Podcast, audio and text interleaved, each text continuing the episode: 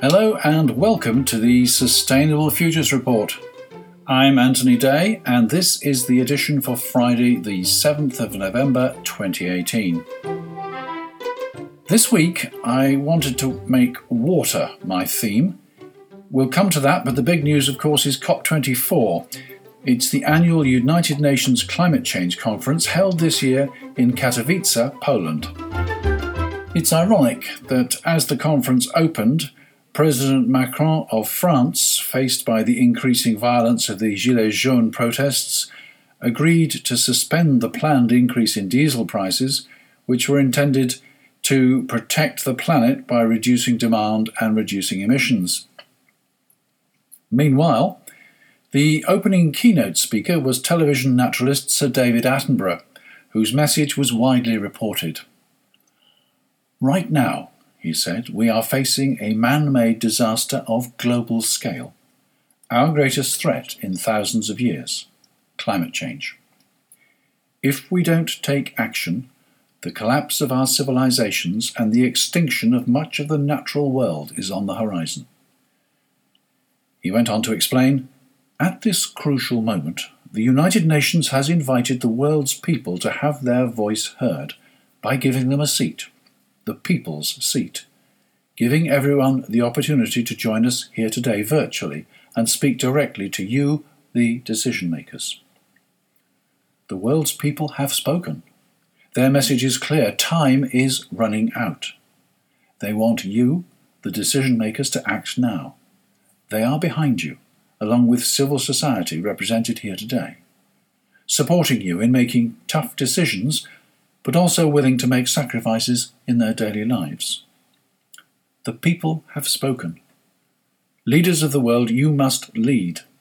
The continuation of our civilizations and the natural world upon which we depend is in your hands. He explained the UN's Act Now bot, that's actnow.bot bot. This is an interactive app based on Messenger, and when you click on the Get Started button, it comes back with this personalized message. Anthony, you have the power to tackle climate change. Small changes can make a big difference if we all work together. The United Nations has identified 10 key actions that you can take in your daily life and record here. Our collective actions from around the globe will be presented to world leaders at the UN Climate Summit in September 2019. The 10 actions, with detailed explanations of each, are eat meat free meals, turn the lights off, drive less, use energy saving light bulbs, refill and reuse, have a five minute shower, buy local produce, bring your own bag, unplug, recycle. Simple enough and small enough individually, but if we all do it, there is vast strength in vast numbers. Not sure that I will go back to the site to record all my actions, though. Will people do that? The People's Seat, which Attenborough mentioned, is a new UN campaign that will allow people from around the world to watch and have their voices heard during the climate summit COP24, which is now on. To do that, you tweet using hashtag take your seat.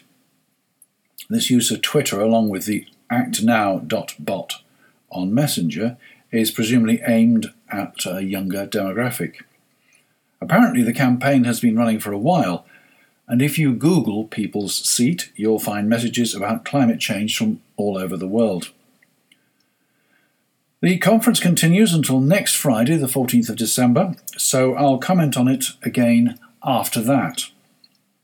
Oh, by the way, Katowice, where the conference is being held, is in the heart of Polish mining country. JSW, a majority state owned corporation and the European Union's largest producer of high quality coking coal, is one of the major sponsors of COP24. Let's talk about water.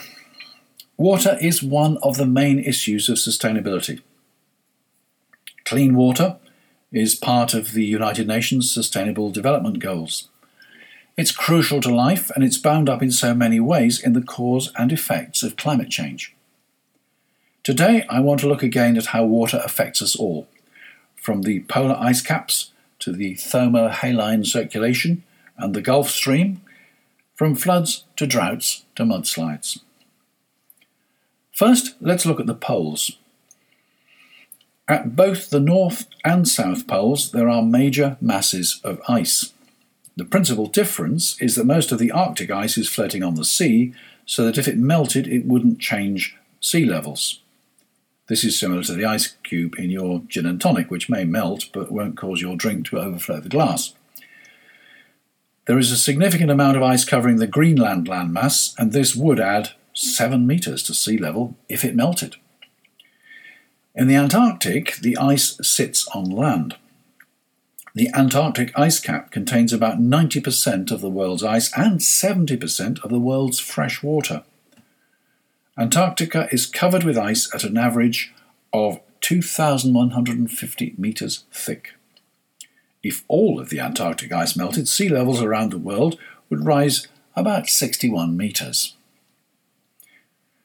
We talk constantly about global warming, so how likely is it that this ice will melt? Stuff, a magazine based in New Zealand, warns that polar ice sheets may collapse even if global warming is limited to the Paris Agreement target of 2 degrees centigrade. It quotes an article in Nature Climate Change which predicts that the threshold for irreversible ice loss in both Greenland and Antarctica is somewhere between 1.5 and 2 degrees centigrade global mean warming. We're already at a bit more than 1 degree centigrade warming. Professor Christina Hulbe from the University of Otago School of Surveying said the work had one clear message we are very close to triggering irreversible change in Earth's polar ice sheets. In June this year, analysis showed that the rate of melting in Antarctica had tripled since 2012. Associate Professor Rob McKay from Victoria University of Wellington's Antarctic Research Centre said after the tipping points were reached at each polar ice sheet, retreat potentially becomes unstoppable. The more we overshoot the 1.5 degrees centigrade target, the more rapid this accelerated ice sheet melt will be. But it won't happen overnight. It's expected to take hundreds or thousands of years. No grounds for complacency. As long as Antarctic ice is melting or just slipping off into the sea as icebergs, sea levels are rising. The National Geographic reports that the annual rate of rise over the past 20 years has been 3.2 millimetres a year, roughly twice the average speed of the preceding 80 years. Even 32 millimetres per decade doesn't sound a lot, and it isn't very much in calm conditions. However, let's take an example. Let's assume that the Thames estuary has an area of about 700 square kilometres. That's 700 million square metres. If the sea level rises by 32 millimetres in 10 years, that's an extra 22 million tonnes of water. When there's a storm surge or a high wind driving up the river, that's an extra 22 million tonnes of water pushing against the Thames barrier or flooding into coastal towns.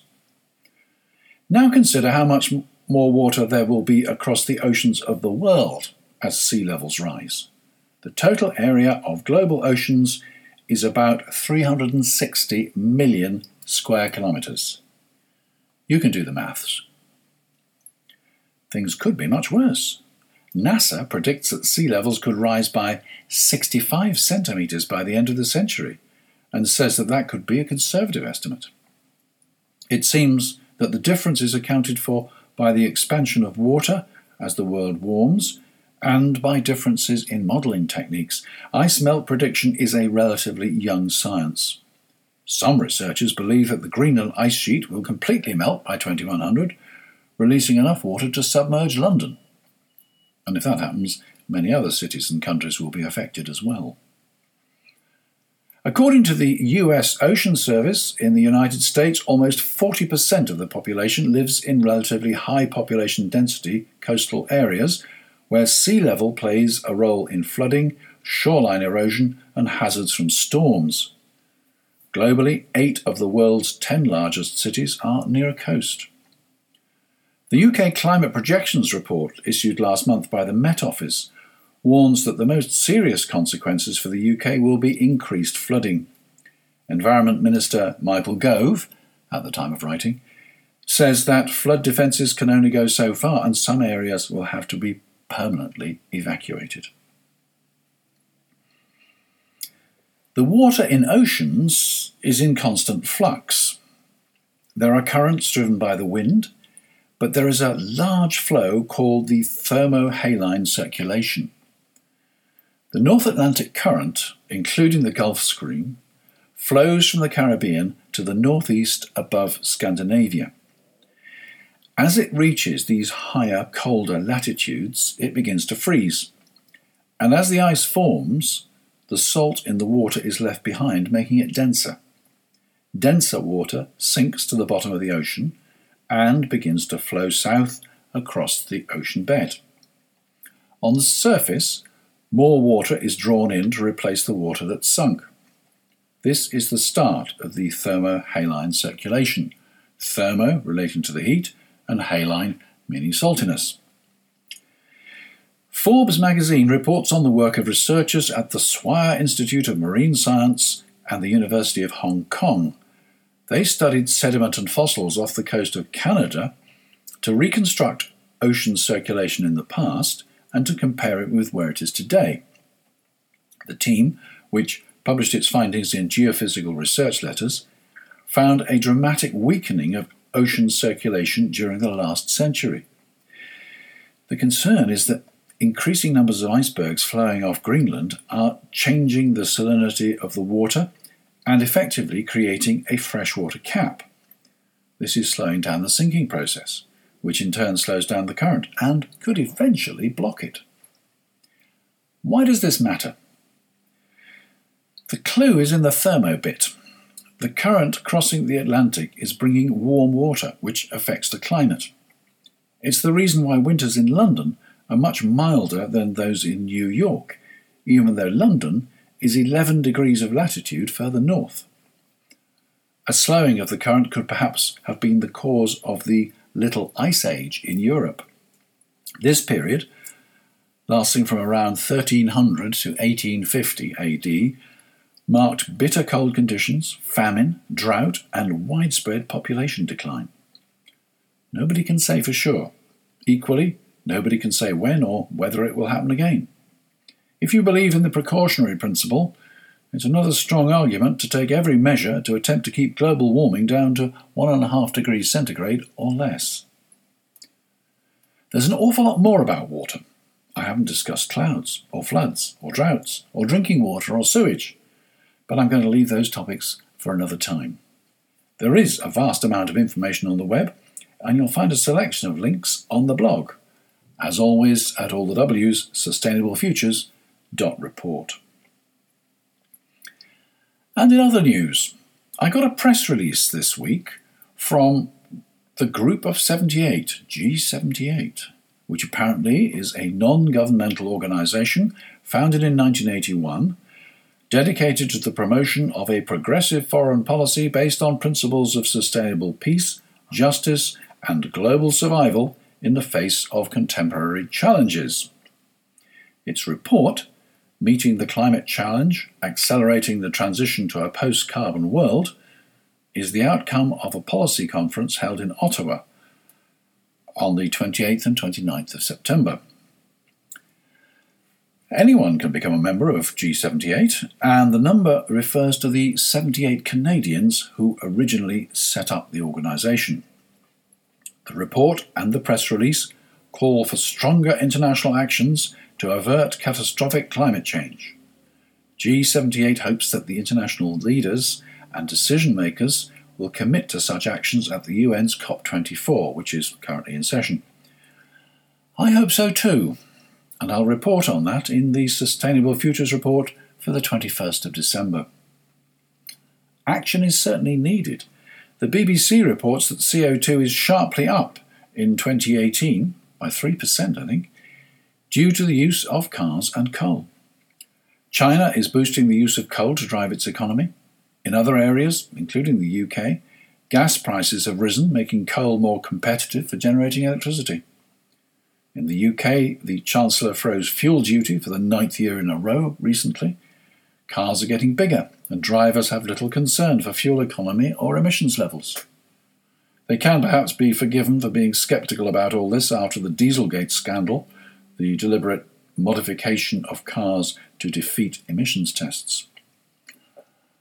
Meanwhile, as I said at the beginning of this episode, President Macron's attempt at cutting fossil fuel use by raising prices led to two weeks of riots in the streets across France, and he's had to back down. We live in difficult times. And finally, that's it for another week. Thanks for listening, and thanks to my patrons for all their support. You can find out about being a patron at patreon.com slash SFR. That's P-A-T-R-E-O-N dot com slash SFR. Patron Ian Duke got in touch and suggested I should look at the conflict between development and ecological footprint reduction. Thanks, Ian. I've got that down for early next year. And if you've got any ideas or opinions on that, please share. I'm on mail at anthony-day.com. Next week, I'm going to have a look at all the topics I've covered in 2018 and see whether there are any significant updates you should know about. On the 21st of December, I'll look at what happened at COP24 and I'll also talk about the Carrington event. Could it happen again? That's it for this week. I'm Anthony Day. That was the Sustainable Futures Report.